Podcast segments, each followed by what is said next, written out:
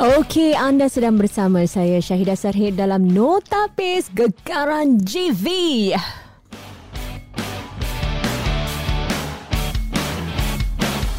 Okey, bagi minggu ke-6 ni seperti biasa bersama dengan saya Timbalan Section Editor Gaya Hidup Cik Haryani Ismail, apa khabar? Alhamdulillah Syida dah minggu ke-6 eh. Eh, cepat eh. Persiaran cepat. Dia sampai minggu ke berapa eh? Ke-10. Kalau tak ada Oh. perubahan dari pihak Astro sampai minggu ke-10. So, kira kan minggu yang akan datang ni dah semi final eh? belum, Belum lagi suku final? akhir oh, rasanya. I see. Ah. Wow. Okey, kita nak cakap of course uh, uh, minggu yang lalu ni tentang uh, persembahan uh, para peserta dalam GV kali ni. Ah, rasanya macam mana? Menurut Okey, you? Menurut saya eh, saya bersetuju dengan pandangan sesetengah pihak yang mengatakan kadang-kala kita merasakan ada macam apa tu kata orang bila yang menang tu tomok. Ada dua pihak yang bersetuju dengan yang tidak. Ah, apa dia? ah, Jadi yang ada menyatakan mengapa mesti Tomok dinobatkan sebagai juara pada minggu ke-6 sebab persembahan dari segi sebutan bahasa Inggerisnya mungkin agak kurang sedikit lah kan. Kurang macam sikit. sebutan jadi bila kita nak dengar tu kita nak dengar kefasihan seseorang tu bila menyanyikan sesebuah lagu. Tapi nampaknya macam ada yang kata dia sebut everybody pun tak jelas. Jadi Hmm. ada yang tertanya-tanya. Tapi pihak juri mengatakan bahawa persembahannya dengan tarian, dengan aksi lanonya tu yang membuatkan macam Pirates of the Caribbean, Jack Sparrow tu eh. Hmm. Macam yang dikatakan lebih menyerlah lah daripada peserta lain. Tapi macam Syida sendiri macam mana? Ah, itulah saya pun ada nampak ada orang tulis macam uh, apa mereka katakan bukan everybody tau. Dia cakap macam everybody. Oh jadi baldi lah. Jadi macam mungkin uh, apa tu persembahan uh, prestasi uh, juga dikira eh sebagai apa tu overall score eh. overall score dan Tok Ram memberikan markah persembahan yang paling tinggi yang pernah beliau uh, berikan dalam sejarah Ya gegar berkaca Apa yang dia, katanya. apa yang dia suka sangat tante kena pukau dengan Ramun. ha, itulah agaknya nampak macam zombie eh Ha-ha. takut ke. ha, jadi Tapi dia kata ada creativity. Yes, I think ada Ah, showmanship jugalah. showmanship. Ada macam you know eff- effort, you know. Sampai bonda cakap dah bersedia untuk perform di Las Vegas. Ah, itulah macam tapi kadang macam apa yang which part yang Las Vegas eh actually. Ah, um, you think ada ada ada Pada pandangan saya belum sampai lagi lah. Hmm. Mungkin bonda ingin memberikan kata orang kata-kata semangat untuk Tomok kan. Uh-uh. Ah, cuma macam itulah yang, yang saya rasa macam saya lebih tertarik pada persembahan Sheila Hamzah. I thought was good also. Ah, yeah. Sheila Hamzah lagu Aili tu. Hmm. Ah, I want to show you. Sebab Sheila ni menggunakan kreativiti dia untuk menterjemahkan sebahagian daripada lirik tu jadi lagu bahasa- Melayu kan Ah, dalam bahasa ya. Melayu kan dan dia kata memberikan rumusan jadi orang yang tak faham bahasa Korea akan memahaminya lah Hmm, dengan that was very smart. beliau. Betul. Ah. Tapi mungkin lagu tu tak. Habis Tanta ada in the middle ada apa lagu Michael Jackson eh. Ah, ah, Apa smooth- dia, bidit. bidit. Jadi mungkin ada score point jugalah kat Ah, situ. ah. Saya nak bacakan daripada uh, apa tu uh, uh, pembaca kita yang telah memberikan komen di Facebook Berita Harian uh, mengenai Tomok ni. Uh, Siti Noraini kata Tomok menang makeup compare top 3 uh, Jack Sheila better than him. Overall semalam okay ni cakap pasal Nabil dan sebagainya. Okay. Um, seriously Tomok if top 5 okay but not number 1. Uh, banyak juga yang macam kata to, uh, apa tak mempertikaikan eh. Ah, ah. Uh, Cik Zahari Comat kata sorry lah Tomok tak deserve to be first. Dia bawa lagu tu biasa-biasa je and none of the jury comment on his vocal singing which is correct. Which is, Because orang yes. cakap selalunya akan menjadi apa vokal tu Menjadi yang lebih sebab ni peraduan menyanyi kan. Betul. Ah, bukan peraduan kata orang theatrical ke uh, ataupun peraduan creativity kan. Uh-uh. Jadi Encik Zahari pun kata They are blind with his zombie performance Katanya. He's a good entertainer But singing wise hmm, Tapi itulah dah rezeki dia Betul lah Dah rezeki. Habis tu Ani Arab kata Buat malu je Tomok Katanya taraf international Orang sana tengok pun Ketawakan kita. Please lah ya ke? Yalah may- maybe ada ya, Seperti uh, tadi Katakan apa Mungkin nak berikan semangat eh. Nak berikan semangat dan mungkin dalam banyak-banyak tu sebab mereka katakan Tomok ni ikut tema, ada tema tertentu, ada konsep lah. Minggu lalu jadi James Bond, minggu Ah. ni jadi Jack Sparrow. Mungkin Uh, sebab itu satu kata orang tu daya kreativiti yang dipentingkan dalam penjurian. Hmm. Ha. Lagi satu daripada Cik Junaina buang katanya tak faham macam mana Tomok boleh tempat pertama. Harapkan gaya persembahannya je diction seni kata dan macam ke laut cuma dengar dia nyanyi everybody yang lain tak terang langsung which is true actually. Lirik dia ada lirik saya tu macam kita tak faham macam kita lebih fokus pada tarian dia yeah. eh ya. pada gaya dia dengan mata dia yang kalau hitam yang menyeramkan tu. Uh-uh. Contact dalam, lens tu eh. Habis dah lepas tu tiba-tiba ada satu tempat dia macam menjelirkan lidah or something ah, kan.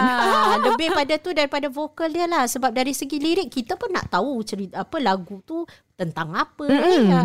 Jadi uh, Tomo uh, ta- tapi uh, markah dia tak setinggi Jack tak? Tak setinggi Jack. Dia cuma mendapat 84% pada hari itu. 84% uh, dan kemudian di tangga kedua adalah adalah Jacqueline Victor 82.4%. Oh, tak jauh. Uh. Tapi semalam yang waktu tu kan minggu lalu saya rasa banyak kan dia macam like you can almost see who are like the top 5 already. Exactly. Like macam of course the top 3 is all those three. Just uh-huh. re- apa uh-huh. reshuffle aja orang among them and Bob. Mm-hmm. Kemudian Hazrul ada Hazrul. dalam top 5 itu Hazrul eh. dapat masuk kembali ke top 5 kerana uh, ke creativity beliau eh menyanyikan lagu lagu Teriza Teng tu. Hmm. Lagu tu sebenarnya lagu sedih tau Syida. Jadi awal-awal bila dia buat Broadway tu saya macam alamak macam terkilan sebab saya nak dapatkan feel lagu tersebut yang memang saya tahu menyentuh perasaan ramai khususnya warga-warga emas lah seperti ibu bapa saya yang dah oh. biasa dengar lagu tu dalam versi Teresa Teng eh ha, hmm. The Moon Represents My Heart ha. tapi bila dengar Broadway tu macam kenapa lagu sedih ni jadi macam agak sedikit rancak tapi saya hmm. harus beri pujian kepada Hazrul kerana beliau menggunakan macam teknik-teknik uh, meniup trompet tu ah, kan dan pula. trompet tu jadi ah. uh, jadi macam satu kelainan yang kita boleh bayangkan Frank Sinatra zaman-zaman dulu lah eh orang-orang hmm. dulu eh uh, Sammy Davis Junior misalnya yang suka buat aksi-aksi wow. sebegitu. Saya tak tahu siapa si Davis ni. ha, itu zaman mak bapak oh, saya mem- lah. Memang dia orang buat macam gitu eh. Memang dia orang oh. nyanyi-nyanyi Broadway santai-santai kemudian mereka akan buat menggunakan vokal sebagai oh. alat instrumen mereka. Oh wow, tu. that's interesting. Hmm. Tapi memang Hazrul ada ada memang ada potensi. It's, it's totally different lah. Eh? Totally different dan saya yakin kalau dia mengekalkan konsistensi dia eh uh, Hazrul ni boleh jadi top 5 mungkin insyaallah ada di finals ke apa oh, wow. ya yeah, siapa tahu eh.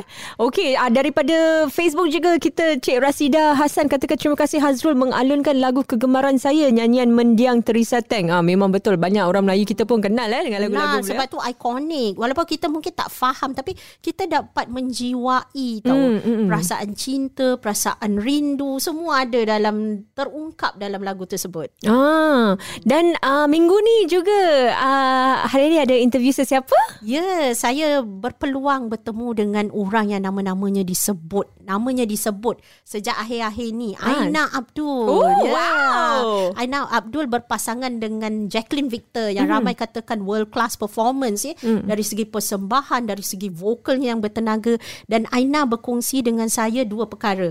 Satu, beliau berkongsi tentang betapa gembiranya beliau dapat membuat persembahan bersama dengan Jacqueline mm-hmm. ya tapi pada masa yang suntuk dan dia takut kalau kalau beliau merosakkan lagu uh, Masya Milan ni mm. tapi alhamdulillah dapat lihat bahawa Aina memberikan semangatnya eh semangat uh, dan juga jiwa raganya pada lagu ini untuk yang beliau katakan Jacqueline ni banyak membantu beliau lah untuk oh, ya menghadam ya menghadam lagu tersebut Jacqueline orangnya rendah hati dan banyak memberikan galakan dan uh, perkongsian Aina juga menyentuh tentang bagaimana nak menyanyikan lagu-lagu bukan Melayu sebab oh, uh, uh, minggu lalu ada kita ramai eh yang uh, apa menyanyi dalam bahasa, bahasa lain. lain. Nah dan Aina ni memang suka lagu-lagu Korea. Oh ya ke? Uh, dan dia pernah buat persembahan sama macam apa buat versi cover lagu uh, Ailey ni. Ah. Uh, dan Aina kata uh, untuk memahami eh lagu-lagu Korea ni dia banyak lebih mendengar lagu-lagu Korea, menonton K-drama ah. dan daripada situ dia dapat idea walaupun tidak menghadiri kelas rasmi. Jadi Aina ni dia menceritakan tentang untuk penguasaan bahasa asing ya dalam lagu bagi semua penyanyi yang kepingin nak nyanyi lagu Korea ke lagu Jepun ke lagu hmm. Arab ke perlu memahami uh, sebutan Ha, sebutannya tu penting lah untuk menyampaikannya dengan baik. Uh. Dan Aina berkongsi panduan beliau lah dalam uh, wawancara saya ni. Okay. Mari kita dengar. Sebenarnya Aina, that one also we we have very less days to train. Uh, actually, uh, Ahad adalah live show dia tapi Jumaat tu is the first time kita hear the music and sing together so those three days walaupun masanya sangat singkat but to me is a uh, very effective and uh, compact duration for practice and and to get the whole feel for the song. And to me I, I've been hearing Kak Jad sing since I was young. So I know I know her capabilities and I know her strength yang dia boleh pamerkan.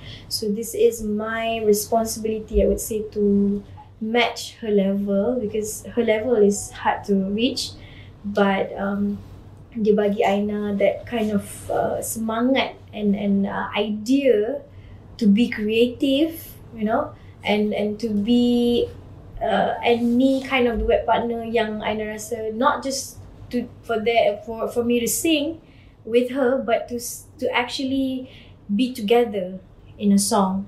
And lagu tu Aina tak pernah bawa dekat mana-mana same as Kak Jet dia tak pernah nyanyi lagu tu kat luar. So it's our first time uh, to sing that huge song lagu cinta by Marsha. It's a huge song for me. And uh, alhamdulillah I hope we did uh, a, a good rendition for that song. And I hope Marsha is happy also Okey, cakap pasal sebutan pada hari tu pun memang kelawak. Memang ramai kalau saya baca netizen ni, semua orang pun cakap pasal GV yang ke-9 ni. Orang macam nak tengok gelagat. Bukan saja peserta tau, nak tengok gelagat uh, apa host dan juga juri-juri. Uh-huh. Datuk Syafinas pun pandai sekarang eh. Dah pandai berlawak ni. Nak ber, macam kira nak bersaing dengan Kak Lina rasanya. Tapi interesting juga. Interesting. Yang pada saya, bila dia, dia pun nak uh, cakap pasal sebutan. Dia uh-huh. tu asyik. asyik. Eh, uh, everything.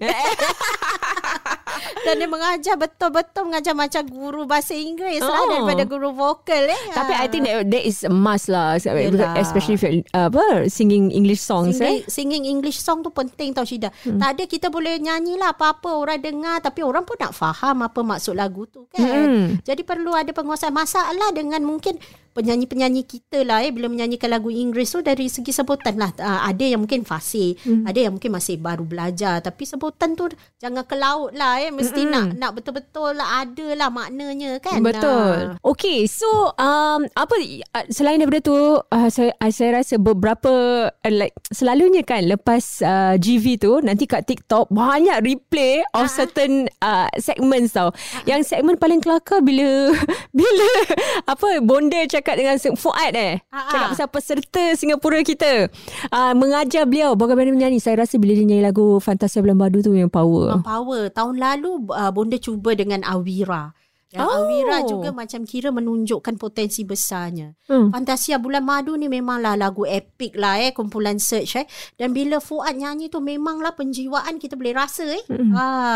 Dan itu saya rasa bila bila bonda mem, uh, melakukan macam latihan sebegitu ia akan membantu peserta tahu untuk pastikan bagaimana mereka dapat hayati untuk minggu-minggu selanjutnya. Hmm, cakap pasal uh, apa tu Fuad, uh, satu lagi tentang apa tu komen yang diberikan oleh Tok Ram eh? Ah, uh, Tok Ram itu menjadi satu perbualan hangat tau Syida dalam Facebook yang saya lihat dalam kalangan artis-artis Singapura. Sebab Tok Ram memberitahu dengan Fuad. Fuad ni sepatutnya dah jumpa penerbit yang boleh bawa dia ke tengah.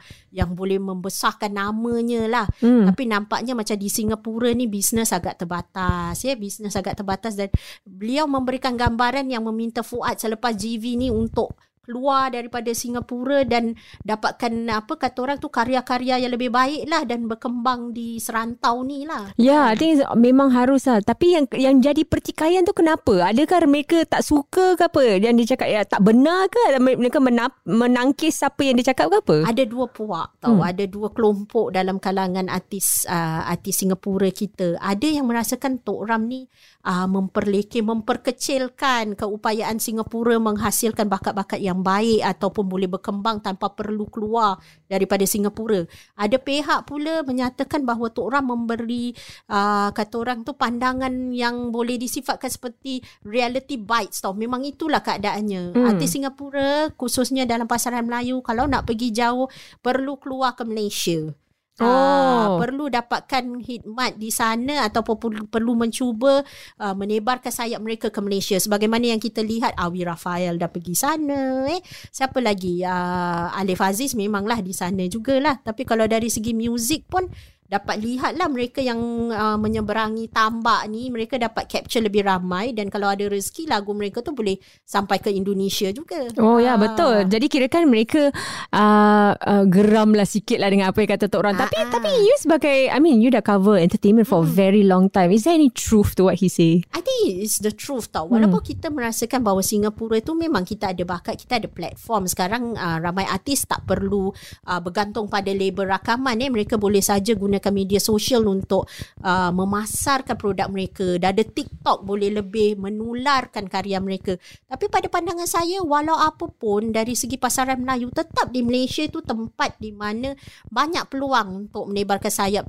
Dan stesen radio di sana dan juga akhbar di sana agak terbuka untuk memaparkan artis-artis kita. Walaupun Mm-mm. mungkin tak banyak tapi sedikit lebih kurang macam boleh-boleh uh, memasarkan mereka, mengenalkan mereka. Ya? Betul. Ah, Selagi mereka berkebolehan eh. Kebolehan. Hmm. Itulah. Ah, Okay So jadi untuk uh, Ahad yang akan datang ni Eh memang saya Kadang-kadang every Sunday eh, Padahal uh, Suami saya pun sebenarnya Tak tak berapa minat sangat GV Tapi this, this year punya Memang memang nak nak support uh, Singaporean saja Dan tengok lawak-lawak Apa tu host dengan juri lah Ah, ah, itulah kita macam as asyik entertain. Orang selalu kalau saya tengok di dalam apa Facebook, mereka kalau ditanya siapa yang membuat persembahan yang terbaik, mereka letak Kak Lina. Kak Lina lah dalam banyak-banyak peserta. I pun suka dia Kelakar Ah, ah, tiba-tiba ramai teman-teman saya tanya, Yes. ah, ada nombor Kak Lina tak? Ada nombor Kak Lina tak? Eh please lah You Ah. pergi cari lah Kak Lina Boleh buat dia interview Dah tanda dengan podcast ke apa ke Podcast, eh. Ya. Kak Lina ni memang sekarang nama hot lah. Paling Hot lah, Memang eh. Memang suka Ah. sangat dengan dia Tapi Nabil pun Very good host Very good. Tak boleh tahan Dia cakap uh, Apa yang ada Tiga hantu atas stage Apa ada Lanon Kak Lima Ah, ah, sister ngesot dia bonda bonda tu cakap ah, apa dia ada kemahiran boxing, Oh, boxing. eh. Okay so minggu depan Apa yang boleh kita Jangkakan Okey, Daripada para peserta Daripada peserta eh minggu depan adalah lagu-lagu mahla segar, lagu-lagu lama, nostalgia Ah. eh. Dan kita boleh lihat Hazrul ni akan menggunakan suaranya yang kata orang tu suave dan juga like macam kira uh, cukup mempesona eh untuk lagu Piramli Aziza. Oh Saya tak tahu sama ada dia akan muncul sebagai karakter dalam penarik beca ataupun tidak. Hmm, Ah, could be, could be. eh, sebab lagu tu lagu tu memang disampaikan runut bunyi lah, lah daripada filem tersebut. Dan kemudian uh, siapa ni? Fuad Ah, pula. Fuad pula akan menyanyikan lagu Jamizan hari ini dan semalam. Tapi ramai yang tanya kenapa lagu ni sebab dia bukan lagu competition eh lagu dia relax-relax Hmm. macam santai-santai macam you bayangkan you kat tepi pantai tu. Ah tapi mungkin kekuatannya dari segi uh, ianya lagu legenda dan semua orang mungkin dari Malaysia, dari Brunei, dari Indonesia tahu akan lagu ni eh. Ha, Hmm, ha. yang penting Fuad jangan pakai seluar 5 inci eh. Itu yang paling lucu eh sampai sekarang joke dia ni menci ke, di sana sini eh. Nah, Datuk Syafinas dengan Nabil lah dia. Ah, ah, Syah, Dato' Syafina dah macam dah Alamak dia, dia I see something wrong Ha, dia macam alamak eh macam oops. Okay Jadi memang kita akan nantikan uh, apa GV uh, minggu, Minggu ini ketujuh. Minggu ketujuh Agaknya diorang ada dua penyingkiran eh, Sebab Dina dah, itu hari dia tak ada tak penyingkiran ada uh, tak ada penyingkiran dan kemudian kemungkinan saya rasa mungkin dua sebab pernah berlaku dalam musim-musim sudah di mana bila dah nak dekat final so mereka terpaksa keluarkan lebih daripada satu. Mm-mm, betul. Ah. Jadi harap-harap moga-moga janganlah terkena peserta uh, Singapura Dari kita. Singapura. Ah, sebab kalau tidak um, sedih lah kita. Sedih dah kecewa lah Kecewa, eh. betul. Ha, ha. Nak bincangkan pun tak ada mood. Okey, kita jumpa lagi dalam hashtag No Tapis Gegaran. GV